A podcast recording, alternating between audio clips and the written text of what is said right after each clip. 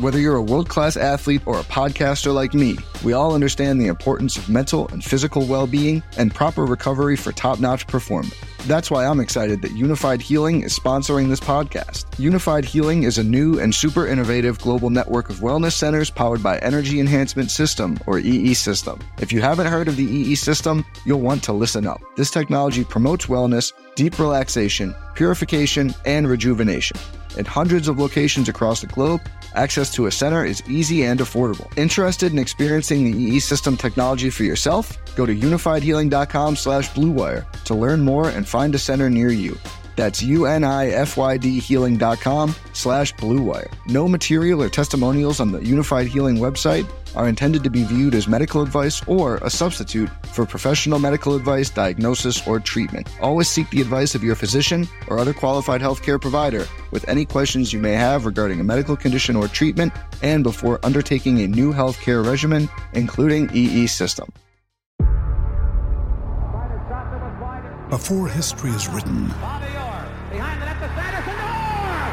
played. Before it's frozen in time, it's fought one shift at a time.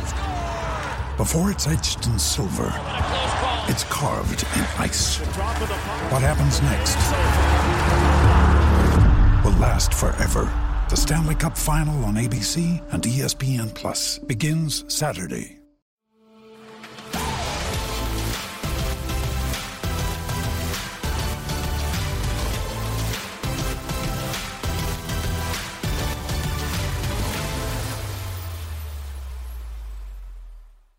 What's up, everyone? Welcome to another RotoGrinders podcast, a weekly preview with TJ and the Luuch. I'm Justin Carlucci alongside of TJ Laessig.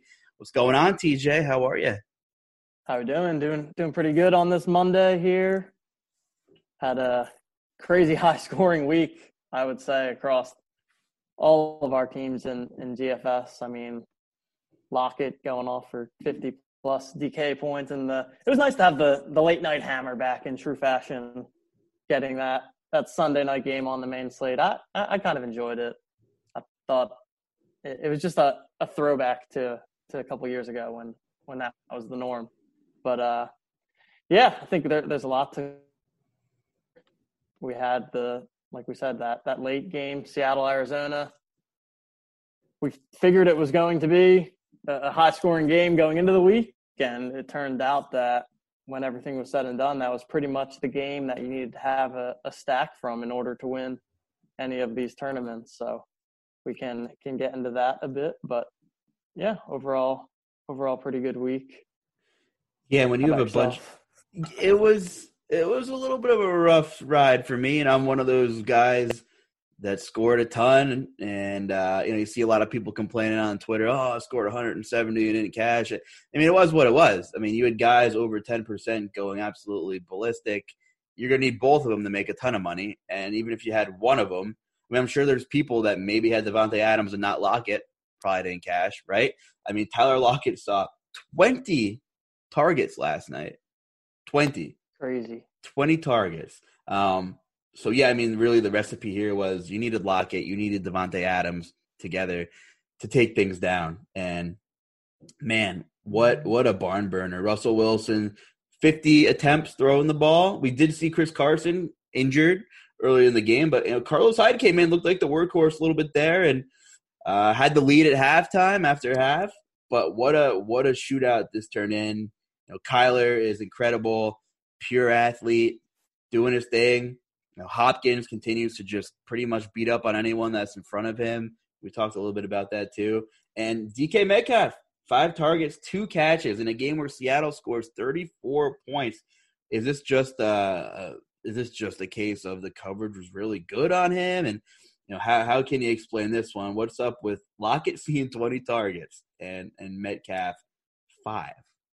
Yeah, you almost wonder if I mean Peterson was all over Metcalf, right? And and maybe he was just shutting him down and, and he couldn't find a way to get open. But I mean, every time you looked up, it was it was Tyler Lockett getting targeted and the majority of the time catching the ball. It, it was really something. I mean, the the most memorable play from DK Metcalf was when he chased down that interception all the way down the field and then made that tackle, which was was impressive in its own right. So, yeah, I mean it's and right. I think the the two or three weeks before this, Metcalf was the one getting more volume and more production than Lockett. So it really is going to continue to be a bit of a guessing game with those two going forward. And yeah, I mean, you, you could you could double stack them too. I mean, I I was saying before the show, I in one of my FanDuel GPP lineups double stacked Russ with Lockett and Metcalf, and it's just like, man, Metcalf just kills the lineup, right? It's when so many different people are going off like we have in GPPs, you, you pretty much need to be perfect to to win. And we, we were talking a little bit about it before the show. We touched on it, I think, last week on the pod as well. Just this concept of game stacking, and I mean, it continues to, to for the most part, show up each and every week that that the winner of these tournaments has some sort of game stack. Right? I was just spending some time going through results DB here on RotoGrinders, and and a lot of the winning lineups that I'm seeing are, are Kyler paired up with Hopkins, sometimes paired up also with Kirk, and then of course having having Lockett on the way back there, and it just creates so much correlation in your lineup that when a game goes off like that does, right? Somebody out there is going to have a game stack. So unless you think that there's a week where none of these games are going to go off. But I mean, in today's NFL, we're almost always seeing one game go for 60, if not 70 plus points on a week to week basis. So I personally am going to continue to, in my own lineups, build. Like I, I, I don't build the GPP lineup anymore without game stacking personally. I just think it's the, the right way to go about it. Again, it it, it, minimizes the number of things that you have to get right. If, if, the thing that you're trying to get right is that this game is going to, to, to shoot out, and then you pick different pieces from the game in a couple of your different lineups, then hopefully you just land on that winning combination. But just wanted to to touch on that, and, and you know, if you're out there listening and and aren't employing game stacks in your GPP builds, I would definitely take some time to to reconsider that strategy because it's it's pretty much the only way to win tournaments every single week. Granted, it's possible to get there with a bunch of one offs, but for the most part, game stacks are what's going to do it for you. Yeah, we've seen some GPP winners on FanDuel with, with a couple of maybe two player total team stacks and maybe not running it back. But we talked about the differential differences between sites and you know, FanDuel is more touchdown dependent. You know, there could be a, a week where there's seven games with a 50 plus total, which is kind of not too crazy anymore with how how quickly these offenses are and the the crazy amounts of snaps everybody's getting off. But there's going to be some weeks where there's not. So when you see a bunch of lower totals, you know, I'm definitely more prone to having more players from one game that I think is gonna gonna do the damn thing. And you know, we keep talking about every week these quarterbacks with rushing upside and just Russell Wilson at 84 yards on the ground last night. Think about it. That's like an extra 200 passing yards, it's like hidden, right? You can think about it that way If you think about it that way, it's almost like Russell Wilson threw for almost 600 yards last night. If, you turn that into how many you know DK points it would have been. So it's just insane. And you have Kyler on the other side, 60 yards and a score, I think he had. So it's we're, we're hitting on the same things here, and you're going to see the the pricing is reflecting that. All the guys are rushing upside typically are towards the top. I'm looking at DK pricing, which is thankfully out. Mahomes against the Jets you would have told me Kansas City scored over 30 points and Mahomes was not a factor, I would have called you crazy. But that was a strange game, and uh, Kansas City kind of blew the doors off Denver. Mahomes wasn't great. wasn't great. Didn't have to do a lot. Didn't have to do anything really. But you got Russell Wilson at 78. You know, Aaron Rodgers has just been on a mission, and he has a, li- a little bit of a minor rushing upside himself once in a while. And of course, you got Lamar against Pittsburgh 74. Josh Allen at 7K. So you know, a lot of guys who can gain those points with their legs, and obviously Herbert sixty nine hundred finally getting getting some love, and what what a tear he's been on, Justin Herbert. So same things, game stacks, quarterbacks are rushing upside. It's kind of the new the new norm in that sense, and uh, you know Russell Wilson is, I guess you could say, kind of was a blueprint of of things to come for years, and just the way he's been able to extend plays and rack up those fantasy points, and now we have what probably a third of the league quarterbacks with some rushing upside now. I mean, look at Josh Allen and what Cam Newton. I guess Cam Newton is was a blueprint of that too. And man, was he bad this week too, by the way. But yeah, so it was a crazy game last night. Kudos to you if you had a ton of Tyler Lockett exposure and and you likely needed it. But on the flip side, what's the injury news from the Cardinals? TJ Kenyon Drake gonna miss some time. It is time for Chase Edmonds season. I mean, I think that we've all been waiting for it. I'm sure people will be taking their their Chase Edmonds best ball victory laps on Twitter. But I mean, you just watch the game and he just he just looks so much more explosive than Drake, more dynamic, very good in the passing game. I think it's a, a plus. I mean, obviously you never want someone to get hurt, but I feel like it's going to make the Cardinals offense as a whole more dynamic if, if they're going to be running out Chase Edmonds as as that every down kind of guy. I, I'm not sure off the top of my head who they have behind him going forward, but yeah, it sounds like I think they're on bye this week, the Cardinals. Yep. Mm-hmm. But once they come back from bye, uh, I, I, maybe it's a good thing they're on bye. Otherwise, we would have had like 5K Chase Edmonds. That would have just been the smash chalk this week. But it'll be interesting to see what they do with his price when when they come back. But I mean, he's definitely. You saw it last night. He ended up with what seven targets Chase Edmonds got in that that game last night. So I think he's going to bring a ton of floor ceiling combination with his role in the passing game, with his dynamic play making ability, and and in that offense with Kyler.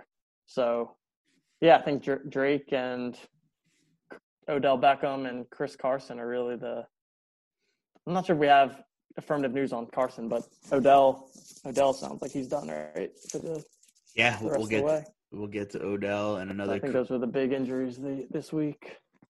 Crazy Vegas game, high Vegas total, and it delivered in Cleveland. We'll get to Odell and company momentarily, but it feels like Chase Edmonds has been around forever, and he's only 24. The a couple of David Johnson years, where everybody's like, "Well, yeah, watch out for this kid Chase Edmonds," and you're right, he's explosive.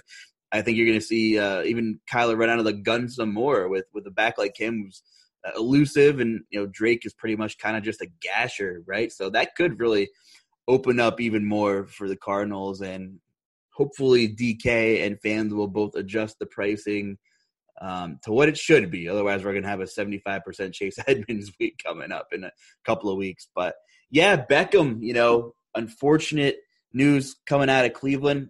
They won a thriller, but lost their best receiver in Odell Beckham Jr. It was at a confirmed ACL, and which could open the door for obviously some targets, some air yards, and it's not like Beckham was having the craziest season, but he was one of the guys I talked about uh, who statistically had the biggest discrepancy in air yards to yards, which is just shows you how inaccurate Baker really was.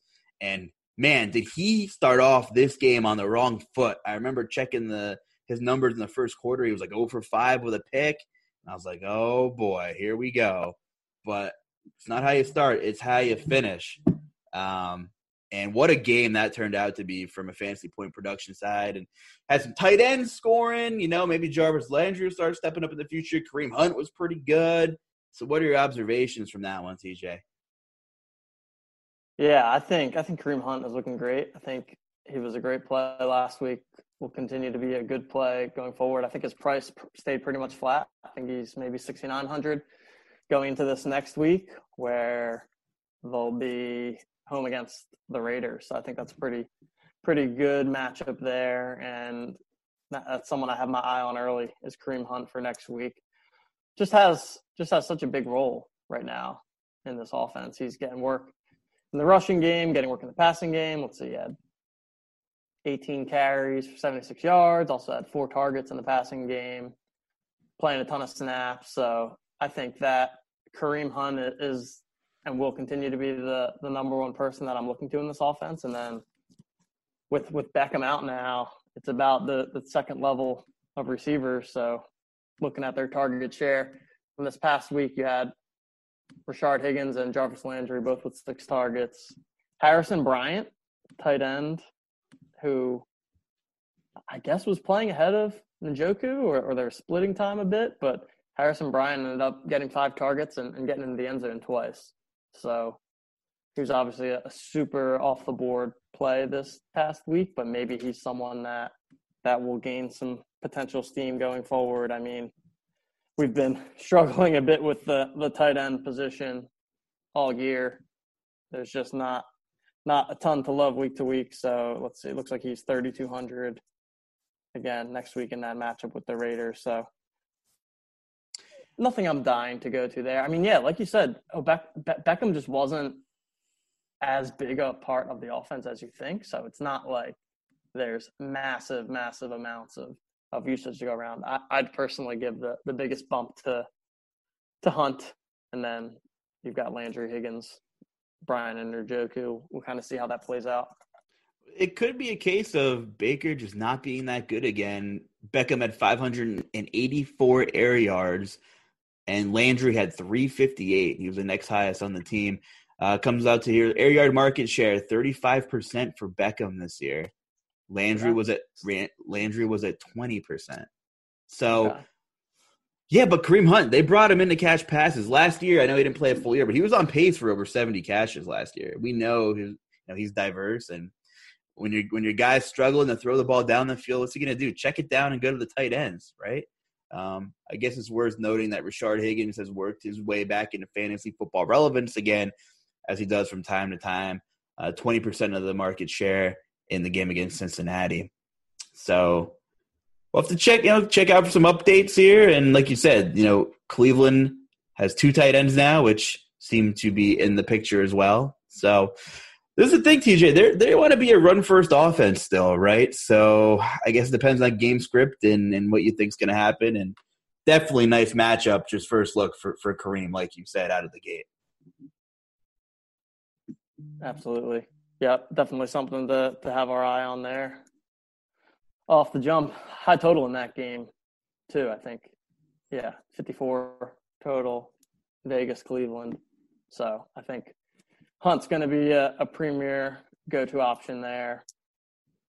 And uh, yeah, we'll just have to, to evaluate those those passing options. It's going to be one of those games where we're getting a lot of those, right? These these games with super high totals where it's not super clear off the jump of who's going to get the fantasy production. And I think that that Cleveland Cincinnati game is the perfect example from this past week. And they they certainly delivered from a fantasy perspective. I think some some of the Joe Burrow stacks were were doing pretty well in tournaments until that Seattle Arizona game kicked in.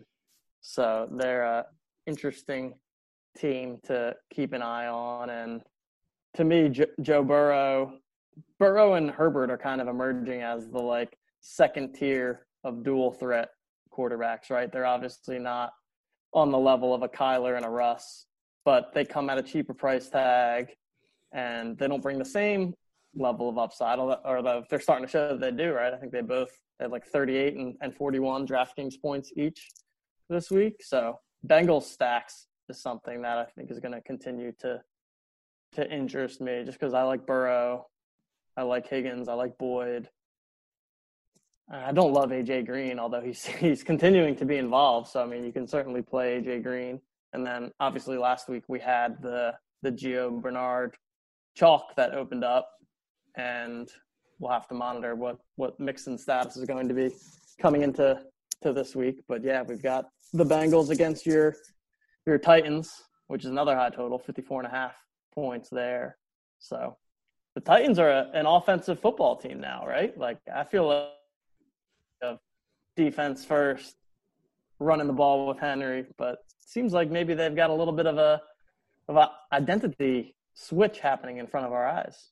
Yeah, and it's hard to to see that when you when it's been the other way around for so many years. The ball just didn't move in Tennessee. From Jake Locker to Mariota, you know, you go you even go back when Hasselbeck was a placeholder, you know, eight or nine years ago for a while. So never thought Ryan Tannehill would be the guy to to turn it around, but it's ha- it's happening and it's a thing. And as bad as they played in the first half against Pittsburgh, you saw what this team could do in the second half. You know they had to honor Derrick Henry's run game no matter what his numbers were because if you don't you know step up and stop the run, he's going to kill you. You know, and AJ Brown, the YAC monster, hit a little play action slant over the middle, got them right back in the game, and that's what AJ Brown does. Amazing that AJ Brown and Metcalf played together at Ole Miss, and they had five wins, I think, that senior season. Uh, I don't know if it's a testament to poor quarterback play or how good the SEC is, but any NFL team would have been lucky to have this duo together um, as Ole Miss did a couple of years ago. But yeah, there's five games with 50 point totals or higher right now, and two more that are 48 or more. So half the main slate looks to be pretty offensive friendly. You're looking at Titans Bengals. That that that's a good game to stack, and I think ownership won't even be too crazy. You know, Bengals Titans, and where's the ball going to go? But I, I I think it's a good game stack. We talked a little bit earlier about the game stacks here. You know, T. Higgins is in play, obviously, as well. I know you mentioned a couple of these guys, and uh, A.J. Brown or Henry on the other side. You know, take your pick. So uh, I think that's a really, really good call there, and um, could be borderline sneaky. Um, to you know, moving forward here, um, you know, people are still going to be hesitant to kind of hit the button on Joe Burrow, right? Uh, on a slate where there's a lot of uh, talent and, and, higher priced quarterbacks. But that's a game where there's going to be a lot of points. You look at Roethlisberger's numbers; he was attacking the outside. You look at his pass chart; everything was outside against the numbers. You know, the Titans are still missing Adoree Jackson, and you know they're rolling out Ty Smith and Johnathan Joseph. Like this team can be exploited on the outside, and uh, I, I think we might see a shootout between those two teams. Yeah. Definitely. Yeah, looking at the numbers here, Boyd and, AJ Green both with 13 targets last week. So Boyd catches 11 of them. AJ Green only catches seven of them. I mean, man, it seems like the the completion percentage when throwing at AJ Green just has to be horrendous on the season. But I, the volume's there. But yeah, I, I think Boyd is still the the big dog in that offense, and I just think Higgins has more upside than Green, even if Green's getting that volume. So, yeah, interesting interesting game to stack there. And then I think another higher higher total that we have here is Minnesota at Green Bay, another 54 and a half point total. Green Bay sitting at six and a half point home favorites. And I mean, until until Tyler Lockett went off in the night game, it was all about Davante Adams early on, right? I mean, he he came back and and came back in a big way in his usual role. 16 targets, caught 13 of them, scored two touchdowns. I mean, he's just clearly the the premier wide receiver in the league right now. DraftKings very quickly bumped his price tag up to I think 8,800 now. So we, we were able to get him at at 7,900 last week. Not going to be the case this week, but still think that he, he has to be in consideration. The the target share, the volume, I mean, that that's where Aaron Rodgers is looking, and it's just, he's just a tough guy to cover. And they're going to be looking in, in the red zone. He can he can do it all. Adams. Yeah, you go back to week one, there was over 70 points in this game, the same matchup. Usually you think of division foes and they're ugly, ugly games, but Rodgers had 364 and four touchdowns. Adams had 17 targets that game, two scores. That was with Lazard and with Aaron Jones. Interesting, interesting. Uh, and Dalvin Cook, I saw a report that said I'm like 99.999% sure I'm going to play kind of thing. So that that's integral news here. That's integral news. I think it's interesting though because if people are like really game log hunting, I'm I'm I'm, wondering where they're going to go because in week one, Adam Thielen had a really nice game, two scores, eight targets, 100 yards, uh, and Justin Jefferson, you know, first game of the NFL because it was was pretty much irrelevant.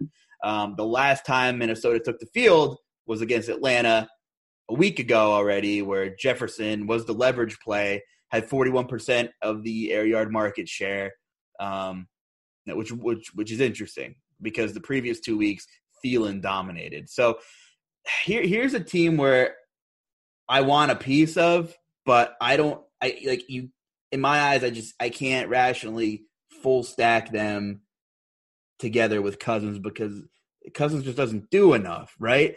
But one or the other are usually in a decent spot. This is going to be a good game environment. You would think the game script would would favor them to you know have to keep the pedal down.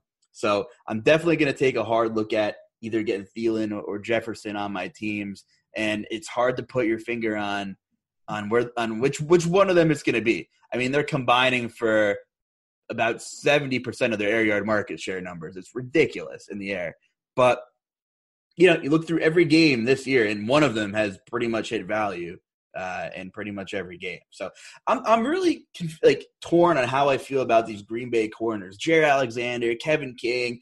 I'm so hot or cold on them from week to week. One you know one week the group plays really well, and a lot of buzz about how good Alexander was in the offseason moving forward, and he is good.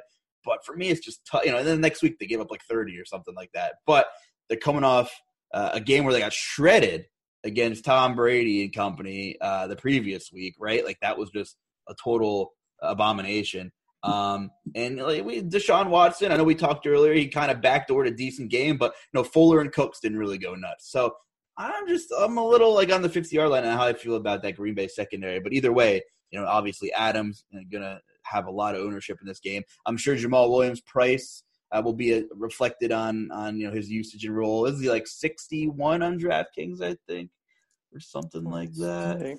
yep, yeah, up to 6100 now. Still a decent price. Minnesota's been struggling defensively, so yeah, I can't really fault anyone for, for going back there. Um, any any thoughts on the Viking side of the ball? I agree with what you said. I mean, I think it comes down to to Thielen and Jefferson. Their prices are starting to come pretty close together, right? So Thielen's at seventy two hundred, Jefferson's at sixty five hundred.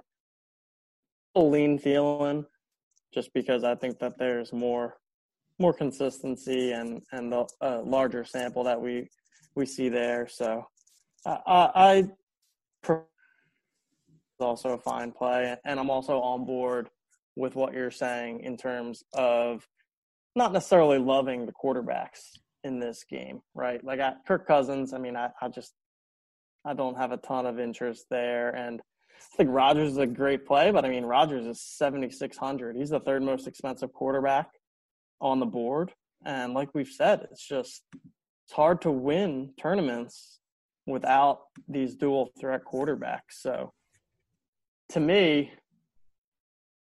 about game stacking and correlation, right? It doesn't always have to be the full game stack with the quarterback, right? You could you could stack up another game and then put Adams and Thielen in a lineup together, and those two pieces are just give you higher upside combination in your lineup. So that's probably more of a direction of where I'd be looking to go. Obviously, if you're playing Adams and Thielen together, not the, the, the cheapest combination of wide receivers, so you'd need to to pair it with a, a smaller stack. But yeah. that's that's kind of where I'm at with this game in general. And yeah, I think Jamaal Williams, 6100 is probably about a fair price for him at this point. I mean, he got his 19 carries. It's last week, so he, he was pretty much a, a full on workhorse. Dillon mixed in a bit, but not a ton. Two things to piggyback off that. I take back my statement about Aaron Rodgers having like slight rushing upside. I just, I guess I'm like still in, envisioning Aaron Rodgers like five years ago, who who was running a little bit like when he had to, but he, he's not. So that that's my bad. That's my bad. I think he has like 45 total rushing yards this year. But the last three games he's played, he's thrown for 11 total touchdowns, which is just insane. You know, that clunker at Tampa Bay, but also like his schedule, right? He's played Minnesota. Like they've been bad this year. Detroit, bad. New Orleans, generally pretty bad against the pass and a good game environment. Atlanta, four touchdowns, 300 yards. The Tampa Bay, that defense has really stepped it up. You know, people are talking about it. Winston's not putting them in bad, uh, not putting them in, in, bad situations anymore like he was last year. Uh, and then Houston, who Ryan Tannehill shredded, and now he threw for four scores. So uh, he's playing incredible football. But outside of Tampa Bay, I don't see a defense in there that uh, that scares me. And, and Minnesota doesn't. I'm not saying they do by any means, but I get what you're saying here. You know, the price is up. And another thing we talk about sometimes is, you know, some people are afraid to play a running back and a receiver from the game, same game on the same team and not use the quarterback. But you know, look, I look at it, I look at Minnesota, and I wouldn't be shocked if Dalvin Cook and either one of those other receivers uh, were in the winning GPP lineups. Because let's face it, Cousins doesn't have to throw the ball at Dalvin Cook. I mean, it's that simple. Um, and it might be like more of a price thing. If two players are very expensive, it is tough to play them together. You know, we talked about the Seattle Arizona game last night, and they were rightfully very high and rightfully so.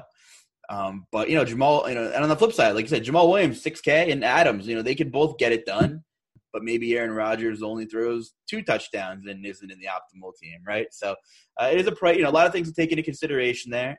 But I will say Justin Jefferson for GPPs is kind of people might see the price and be like, well, I don't know if I can pay 65 for Justin Jefferson. And he's sandwiched between Tyreek Hill, Kenny Golladay, Tyler Boyd against the Titans, and the Cooper Kupp, Robert Woods against Miami, and Keenan Allen, uh, you know, coming off a huge volume game. So might be able to get a little, you know, some decent ownership on Justin Jefferson. What what do the industry people call it? Sticker shock when the price is yeah, kind of at that level. definitely is sticker shock looking at a 6,500 Justin Justin Jefferson. But I mean, he showed incredible ceiling, so you can definitely go there.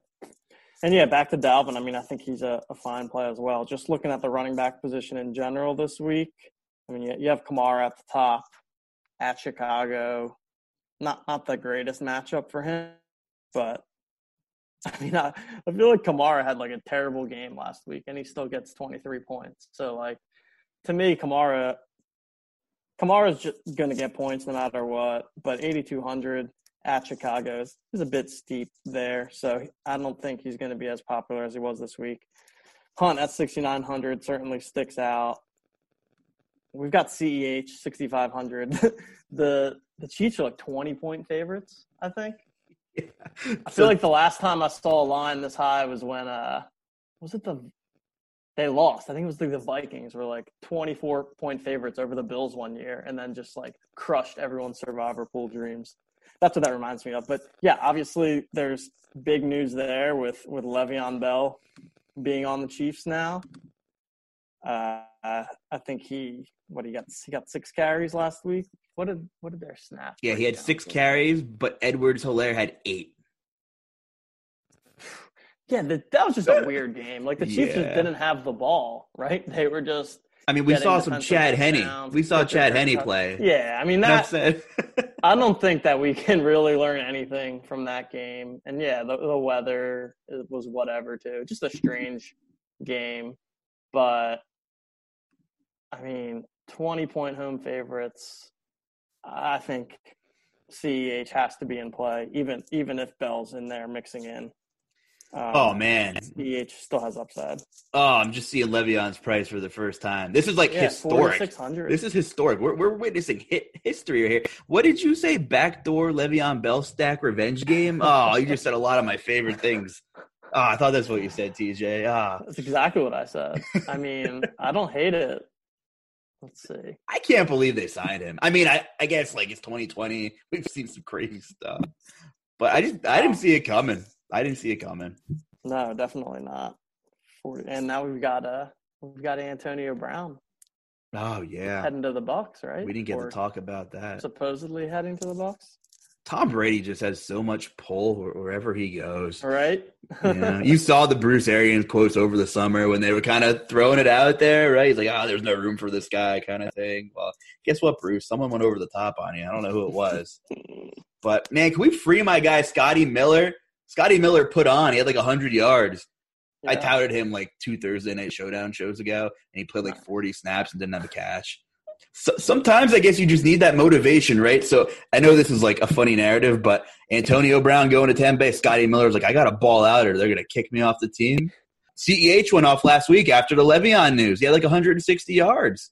Just, just some, you know, funny narratives to kind of talk about here. Yeah, Le'Veon Bell, 4,600. I don't know. They're projected to score like 30 something points. You never know. He could dump one in. I'm not saying play Le'Veon Bell, guys, but I wouldn't be surprised if he had like 50 yards and a touchdown or something in this game. We'll see. Definitely, there should be plenty of plenty of ball to go around there. So, how about another 425 game? We talked about Seattle. Just so to tie it in with Seattle, they're playing host to the Niners in a 54 point total game. 425 this coming Sunday. I mean, do you like an angry Russell Wilson? And the Niners are tough. I mean, what a tough division the NFC West is from top to bottom. What are your thoughts on this one? Yeah, I mean, I think that I think that Seattle, the offense is so good and the defense is so mediocre that they're almost always in play. And and yeah, I know that, that San Francisco is typically one of the teams where you say they have a strong defense, but I don't see them being able to do much to stop Russ and company. And yeah, on San Francisco is always a tough team to figure out. I mean, all of a sudden this week, Jeff Wilson is just getting like every carry and every snap, and McKinnon's hanging out on the sidelines. Like, I don't think any of us saw that coming. So, for me, when it comes to San Francisco, it's pretty much always Kittle or bust. Uh, I just think that the other spot that's so difficult to predict what Shanahan's going to do there. So if I'm looking at this Seattle San Fran game, I'd probably be looking at a Lockett Kittle or maybe even a Russ Metcalf Kittle. Again, I, I think for tournaments, it's it's always a smart move to go with whichever of the two between Metcalf and Lockett is not getting the chatter, not getting the ownership. Yeah. If somebody tells you that they can predict on a week to week basis which of those two is going to go off, that that's not true. Like and, there, and, there's just there's no indicator to determine one way or the other. But I could almost guarantee you that one of them is going to go. I think, and they're they're too expensive. It's too expensive to play Russ, Lockett, and DK Metcalf together. So but again, even you, you get to a, a Russ, Lockett, or Metcalf and Kittle. I mean, even that's expensive. So, but like we said, I, I said the same thing this time last week about the Seattle Arizona game. Said it's a great game to stack, but it's an expensive game to stack. But the people that that paid the money to stack it and found the pieces to fit around it elsewhere, those are the people that won tournaments. So I think that you know we can't be afraid to it may seem like we're overspending to stack a game, but it can certainly be the right thing to do. And obviously, a lot of value opened up this past week. So maybe that's a bit of a unique situation, and we'll see what opens up this week. Well, you just got to go ahead and get these teams that are going to put up 35, 40 points and get get all those fantasy points to go with it. You know, talk about sticker shock. Davante Adams, thirteen hundred dollars more than any other receiver on the slate, and, and, rightfully so. I guess he needs to be up there with it, with the circumstances and what his production has been when he's been healthy. And great call, DK Metcalf will be the leverage. Who is going to pay for him when Tyler Lockett just put up historic numbers? He's seventy five hundred. He's the second most expensive receiver on the That's slate. That's expensive though. That's see, that's tough. It's so tough. It is. Oh yeah, I mean, people are going to want to play Lockett at seventy one hundred. There, how could you not? I mean, I always like Lockett, and then he, he gets 19, 20 targets, whatever he had in one so, game. yeah. So, like we said, I, I think eh, any, anything else on the San Francisco side they're liking outside of Kittle, Aiyuk, I think had a okay game. I'm making that up. Yeah, and and you know what? Seattle's been getting smashed by receivers. Uh, Deebo is yeah. doubtful. I saw Deebo Samuel doubtful, expect, okay. expected to miss some time. So that certainly opens the door. And Brandon Aiyuk pretty affordable. I mean, fifty eight hundred uh, in that game. Seattle short-ish week, kind of. Um, I guess you could say.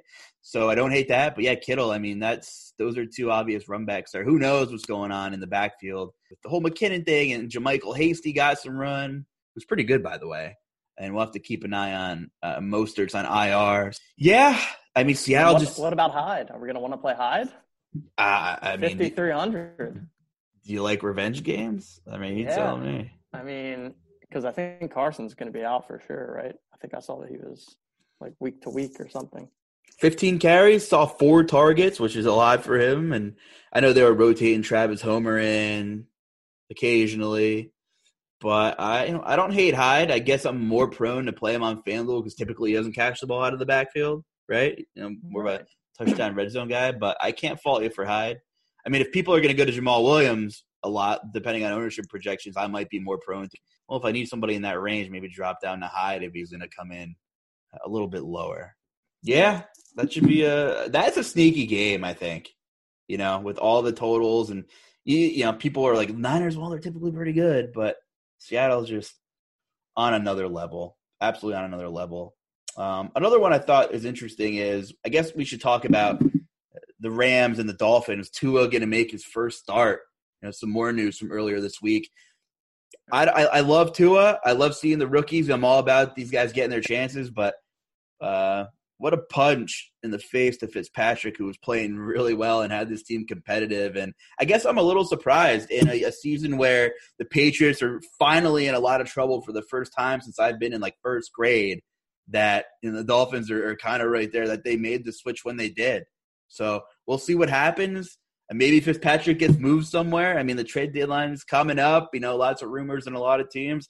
I, I don't know. But regardless, as of right now, the Rams are three and a half point favorites on the road against uh, a guy making his first ever career start. So uh, I don't know how he's going to affect that offense. We finally saw DeVante Parker have his relevant weeks and Preston Wilson here and there.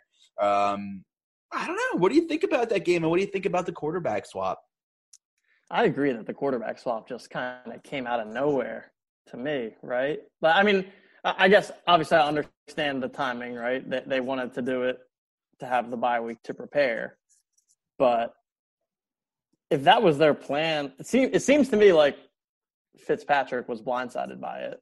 So if that was their plan all along, then okay, that should have been the plan all along. Like it just seems so weird that you take a team that has historically struggled, and they're three and three right now. I think they were coming off of a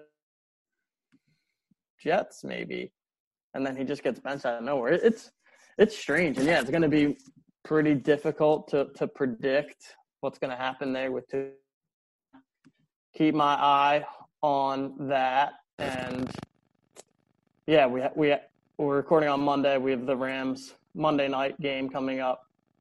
It's it's always the same cast the characters with them, right? It's it's playing spinning the roulette wheel between Cooper Kupp and Robert Woods and seeing which running back feels like playing on any given week.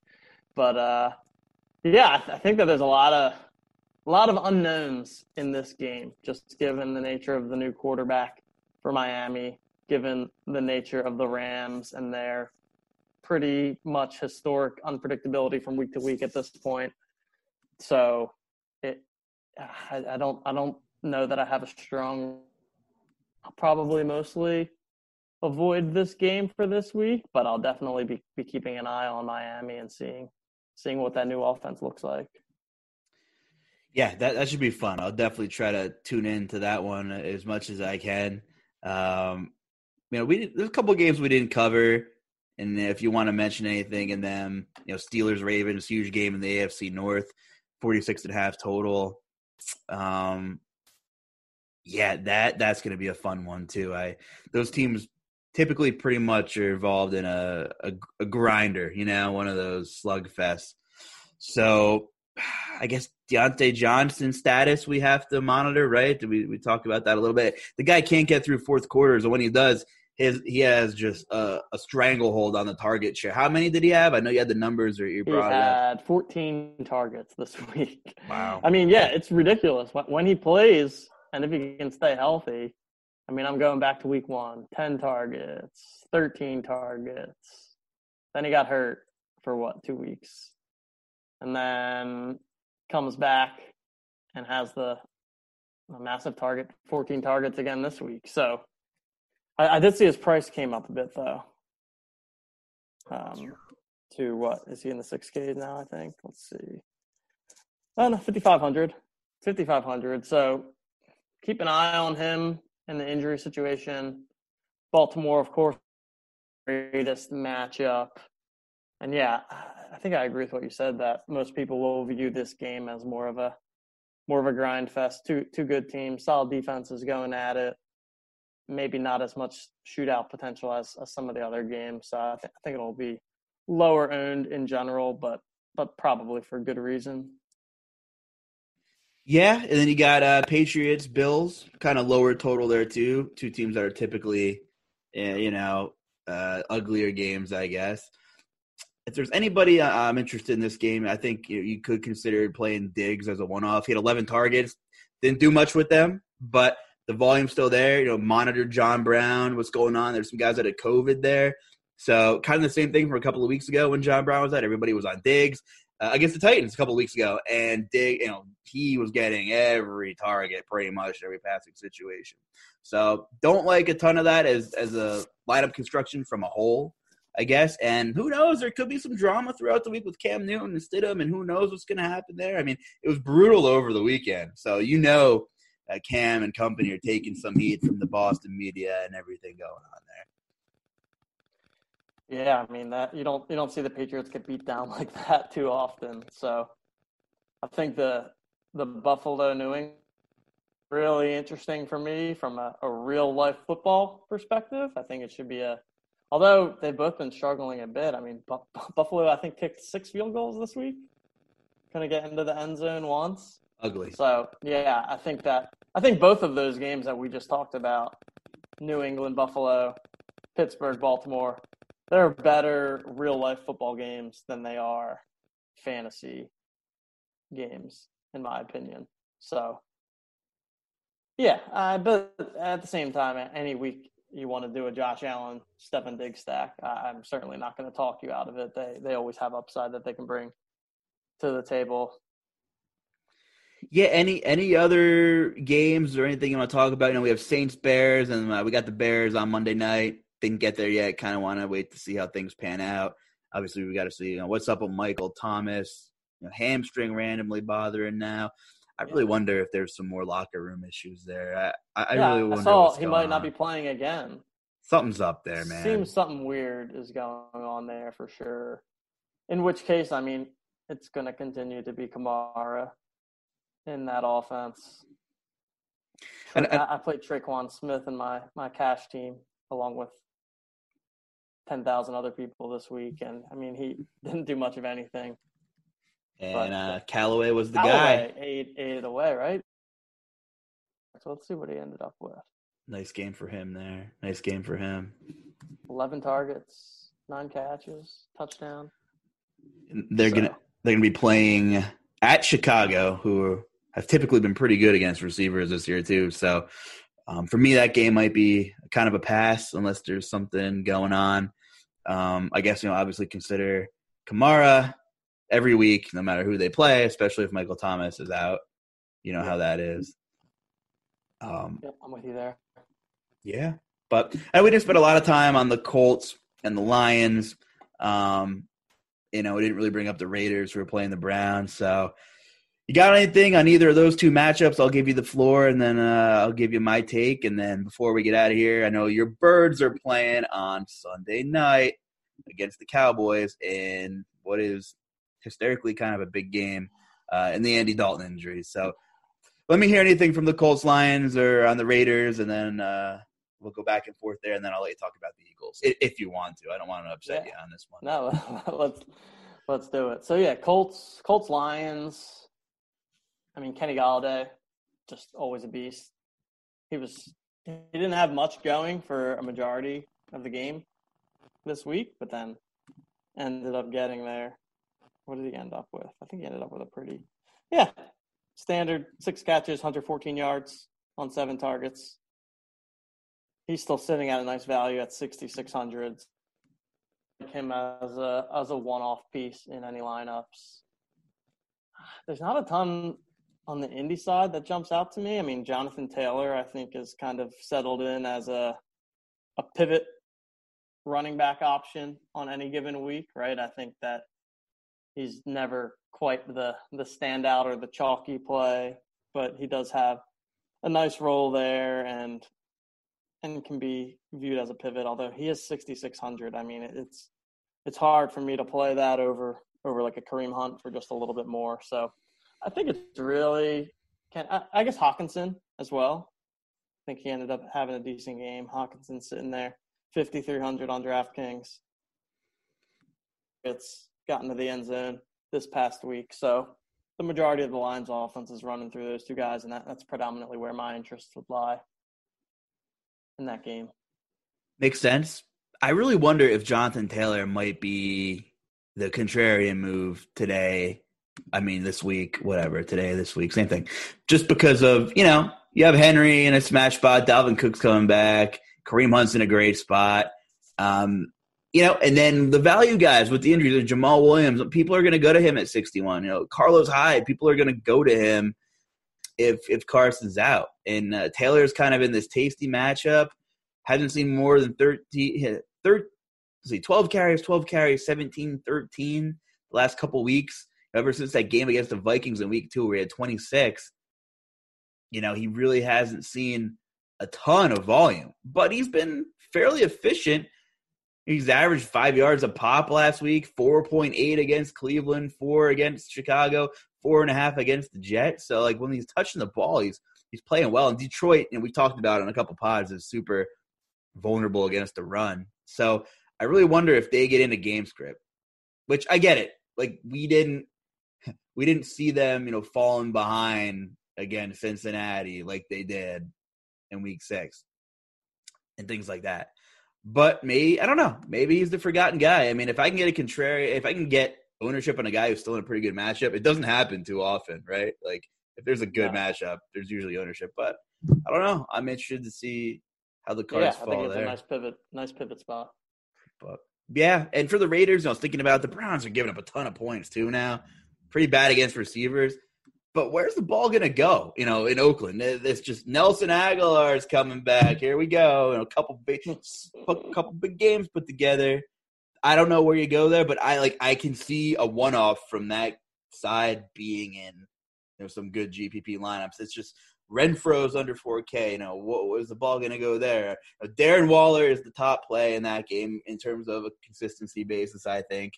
So, uh, I, you know, we talk about how ugly tight end usually is. So, if you're not going Kittle or, of course, Kelce, I don't mind Darren Waller in, in that game, which should be pretty competitive. You know, 5,600, 1,400 less than Kittle, probably has similar upside.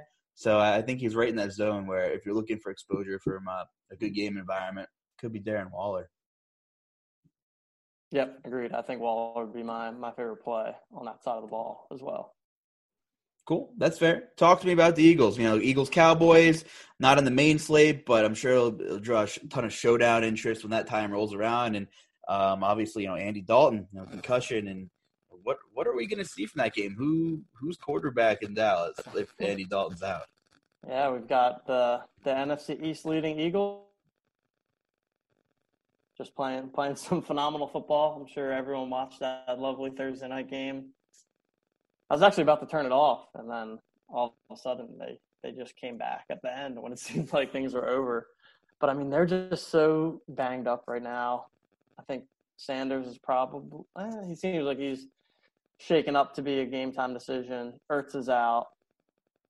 I mean, it's just uh, picking up guys off the street for the Eagles, and, and then the Cowboys are in even worse shape. I mean, I actually don't I'm not even sure who their next man up is at at quarterback, but it sounds like Dalton could could be in some trouble here, and it'll be interesting to me if if Dalton is out for any substantial time. If Dallas tries to make a move for a Fitzpatrick type of thing, or, or if they just kind of throw in the towel on the season. But I mean, it, it's it's a shame because there are so many fantasy friendly pieces in that Dallas offense. And when you have we're trotting out someone off the street at quarterback, it's tough to play any of them, even Zeke included. So it's going to be a just it's exciting of a game as I would have thought Eagles Cowboys would have been preseason, but it's still Eagles Cowboys. I'll still be getting up for it. There will still be plenty of showdown action to go around for all of us to entertain entertain ourselves with, but uh, just not high hopes for this division in general. It's it's a sad sight, and it's almost just like man, it, would almost be easier if if the Cowboys were just the clear favorite in the division, and then we didn't have to worry about it. But now instead, it's like still rooting for the Eagles each and every week, even though you know that if they make it to the playoffs, that they got no shot. what a difference a couple but months makes. Know. You know, right? One final note I did want to make. I'm I'm kind of looping back here to to Detroit. Uh, is you know their reports were saying D'Andre Swift's going to get an expanded workload after he had a monster game the week before, and everybody got really excited. And he did lead the backfield in touches for the second straight week, played 45% of the snaps. Peterson still had 31%. And Kerryon Johnson, they just won't cut the cord on the guy, 23%. So still hard to be like, yeah, like let's roster DeAndre Smith this week, D'Andre Swift this week. Still hasn't seen 50% of the touches in any week. This might be a gradual thing. I don't know. But as long as the Lions are competitive, they obviously brought Peterson in for some unknown reason, uh, which still blows my mind. But he's not going away. So this backfield is still a complete disaster in Detroit, TJ. Yeah, just another one of those where it's pretty much locked into a committee, and by playing anyone, you're you're, you're completely rolling the dice and hoping for for the touchdown variance to go your way, which which can end. It's obviously just a a lower percentage play, more of a dark throw. Got anything else before we head out? No, I think that's about it. Stack up those games, like we said. Think that there's a, a couple this week that, that we can go to from a, a game stack perspective. And it also seems like the friendliest games to stack are, are more on the cheaper side in terms of salary. So gives you the opportunity to to stack up some cheaper games, but also fit in some of the top expensive plays from other games. But uh, yeah, interesting, interesting week this past one. I think the the chalk hit harder than than we've seen in previous weeks. So we'll we'll see what what injury news emerges. I mean, I feel like the the slate we ended up playing last week was nothing like the slate you and I talked about on Monday with with the Gio and the Jamaal Williams opening up and the the Tre'Quan Smith. So we'll see. Guess uh, guessing game in the NFL every week, but, uh, especially on a Monday night when you're trying to figure it out. I mean, yeah. we you know we didn't could not guess that news was coming. You know, I went I saw Aaron Jones with a game time decision, and I thought, really. Didn't didn't right. hear anything about that on Monday, but we do the best we can. Hopefully, helps out. Check us out. Give us a like. Give us some feedback. Subscribe, download. We appreciate all you guys. Check TJ out on Twitter, TJL5124DFS. Give me a follow at the J Carlucci. Send us some DMs, any questions, any feedback, and we're here to help you guys out, as is the rest of our RotoGrinders team. For TJ Laessig, I'm Justin Carlucci. Have a great week and good luck, everyone.